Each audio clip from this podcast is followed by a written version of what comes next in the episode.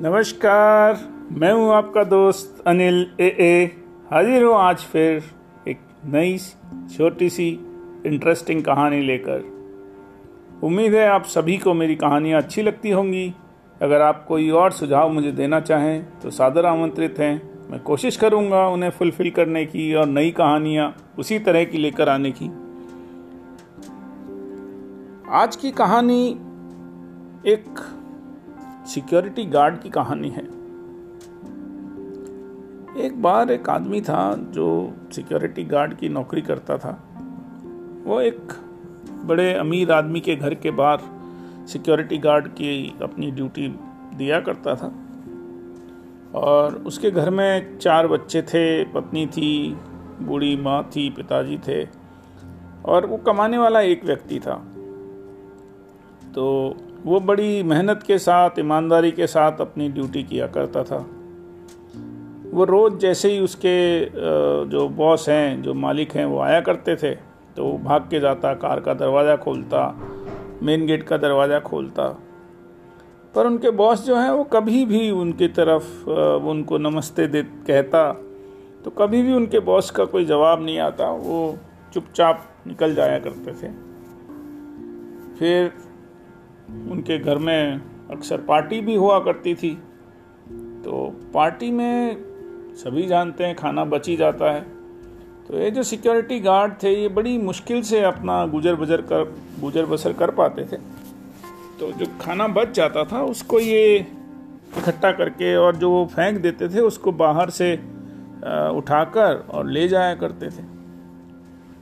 इसी तरह एक दिन उनके जो मालिक थे उनकी शादी की सालगिरह थी और बहुत बड़ी पार्टी हुई और पार्टी में बहुत मेहमान आए।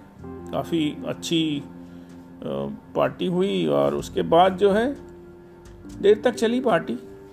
और उसी दिन क्या हुआ कि उन्होंने जो खाना काफ़ी बच गया था तो उसको फेंका। तो उस खाने में से जो फेंका हुआ खाना था, उसमें से काम काम की चीज़ें जो हैं, ये सिक्योरिटी गार्ड निकाल रहे थे छांट के ताकि उनके अपने घर ले जाएँ। तो उनके मालिक ने उनको देखा कि ये कुछ उसमें से निकाल रहे हैं, खाना जहाँ फेंका है, वहाँ से कुछ उठाने की कोशिश कर रहे हैं। तो मालिक इनको देख लेते हैं, पर वो कुछ बोले नहीं। और अगले दिन से ये सिक्योरिटी गार्ड देखते हैं कि वहाँ पर एक खाने का जो है, राशन का और पूरा थैली पैकेट रखी हुई थी। अब वो हर रोज़ उन्हें वहाँ पर वो जो है एक राशन की थैली मिला करती थी, जो कि चार पाँच लोगों के खाने के लिए काफ़ी थी। तो ये सिलसिला चलता रहा। इन्होंने सोचा कि शायद कोई बड़ी भगवान की देन है और बड़ा आशीर्वाद है, कुछ हुआ है चमत्कार, और इस तरह से चलता रहा। पर सडनली क्या हुआ कि एक दिन इनके मालिक जो हैं, उनको उनकी सडन दुर्घटना में मृत्यु हो गई। तो अब जो है वो जैसी उनकी मृत्यु हुई तो वो थैली जो है वो मिलना बंद हो गई। अब कुछ दिन तो वो अपना गुजर बजर करते रहे सिक्योरिटी गार्ड। फिर एक दिन जो है, उनको लगा कि अब तो चलेगा नहीं। अब जो मालकिन हैं, जो जो माल, उनकी वाइफ जो थी, जो बॉस थे उनके उनके पास वो गए, बोले, साहब मैम, मेरी आप थोड़ी तनख्वाह बढ़ा दीजिए, क्योंकि मेरा घर जो है वो चल नहीं पा रहा है। तो जो पत्नी थी, वो उनकी बड़ी चिंतित हुई। उन्होंने कहा, भाई आप आप तक इतने सालों से हमारे घर में काम कर रहे हो, और ये अब इनकी मृत्यु के तुरंत एक दो महीने, तीन महीने बाद ही आप आ गए हो तनख्वाह बढ़ाने के लिए, ऐसा क्यों? ये तो कोई बात नहीं हुई, आप क्या मतलब? तो वो बोले कि नहीं, आप ऐसे तो तनख्वाह कैसे बढ़ाएँगे हम? तो वो सिक्योरिटी गार्ड जो है, वो वो जो थैली वाली बात थी, राशन की थैली वाली बात, उसको बताना नहीं चाहता था। पर वो पत्नी जो है, वो काफ़ी उन्होंने इधर उधर से सवाल पूछे कि भाई, पहले कैसे चलता था आपका घर, और अब क्यों नहीं चल पा रहा है? ऐसी क्या नई बात हुई? क्या ऐसा बदलाव हुआ? तो उन्होंने खूब इधर उधर से घुमा फिरा के काफ़ी सवाल पूछे। तो अल्टीमेटली जो सिक्योरिटी गार्ड हैं, उन्होंने कहा कि साहब ऐसा ऐसा हुआ। और अगले दिन से ही मैं कचरे में से खाना उठा रहा था और साहब ने देखा और हो सकता है शायद कि साहब के अब जाने के बाद नहीं है तो मैं यही मानता हूँ कि वो साहब ही रखा करते थे। खाने का पैकेट तो उनके जाने के बाद से मेरे घर की जो है स्थिति बड़ी ख़राब हो गई अब हम लोग एक वक्त का खाना भी सारे लोग नहीं खा पा रहे हैं और बड़ी दिक्कत हुई। यह सब सुनकर जो मालकिन थी, वो ज़ोर ज़ोर से रोने पड़ी। अब वो रोने लगी तो सिक्योरिटी गार्ड को लगा कि साहब शायद मैंने कुछ गलती की इनसे तनख्वाह बढ़ाने की बात करके।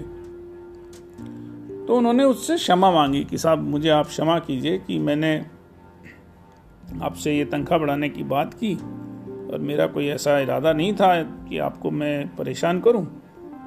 तो मालकिन बोली, देखिए, आप जो हैं सातवें व्यक्ति हैं जिसने मुझे आज ये बताया कि मेरे हस्बैंड उनके घर का खाना पहुँचाया करते थे और उनके कारण उनका घर का खाना चला करता था। तो मैं इस बात को लेकर ये मेरी आँसू हैं कि वो कितने महान व्यक्ति थे जो कि इतना ध्यान रखा करते थे लोगों का। तो कोई बात नहीं, वो चले गए वापस। अब अगले दिन से जो है, अभी तक तो वो कचरे के डस्टबिन के पास खाना मिलता था। अगले दिन से खाना उनके घर पे डिलीवर होना शुरू हो गया, खाने का सामान। और वो उनका बेटा खुद जाकर देकर आया करता था। तो वो सिलसिला जारी रहा।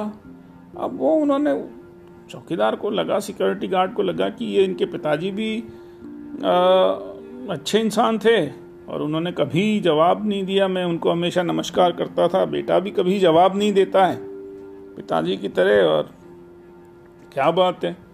तो एक दिन उन्होंने बहुत ज़ोर से चिल्ला कर बोला thank you thank you thank you तो उस दिन उनको जो बेटा है, उसने पलट के जवाब भी दिया कि नहीं, ये तो हमारा कर्तव्य है और बस मैं ये एक बात बताना चाहता हूँ कि मेरे साथ भी एक समस्या है कि मेरे पिताजी की तरह मुझे भी सुनाई बहुत कम देता है और हमारे पिताजी को तो बिल्कुल भी सुनाई देता नहीं था।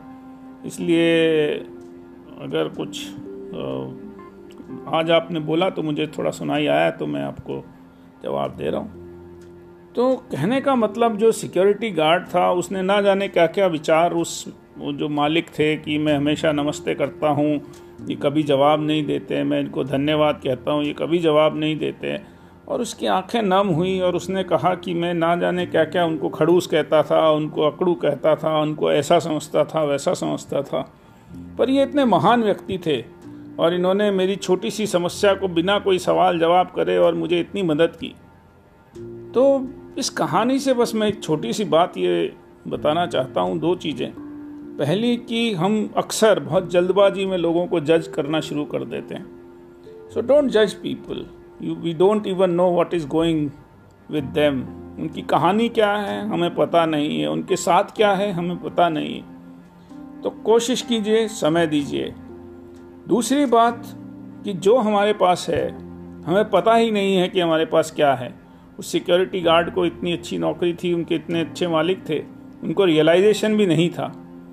सो so, जो ग्रेटिट्यूड है जो आभार व्यक्त करना है जो हमारे पास है उसको धन्यवाद प्रकट करना है उसका कोई मुकाबला नहीं है। तो बस आज की कहानी में इतना ही। कि हम संतुष्ट रहें, सुखी रहें और दूसरों के पास जो है उसको हम जज करने की कोशिश ना करें, उससे कोई कंपेयर करने की कोशिश ना करें। आज की कहानी में इतना ही। कल फिर मिलेंगे एक छोटी सी इंटरेस्टिंग कहानी लेकर। मैं हूँ आपका दोस्त अनिल ए ए गुड नाइट शुभ रात्रि।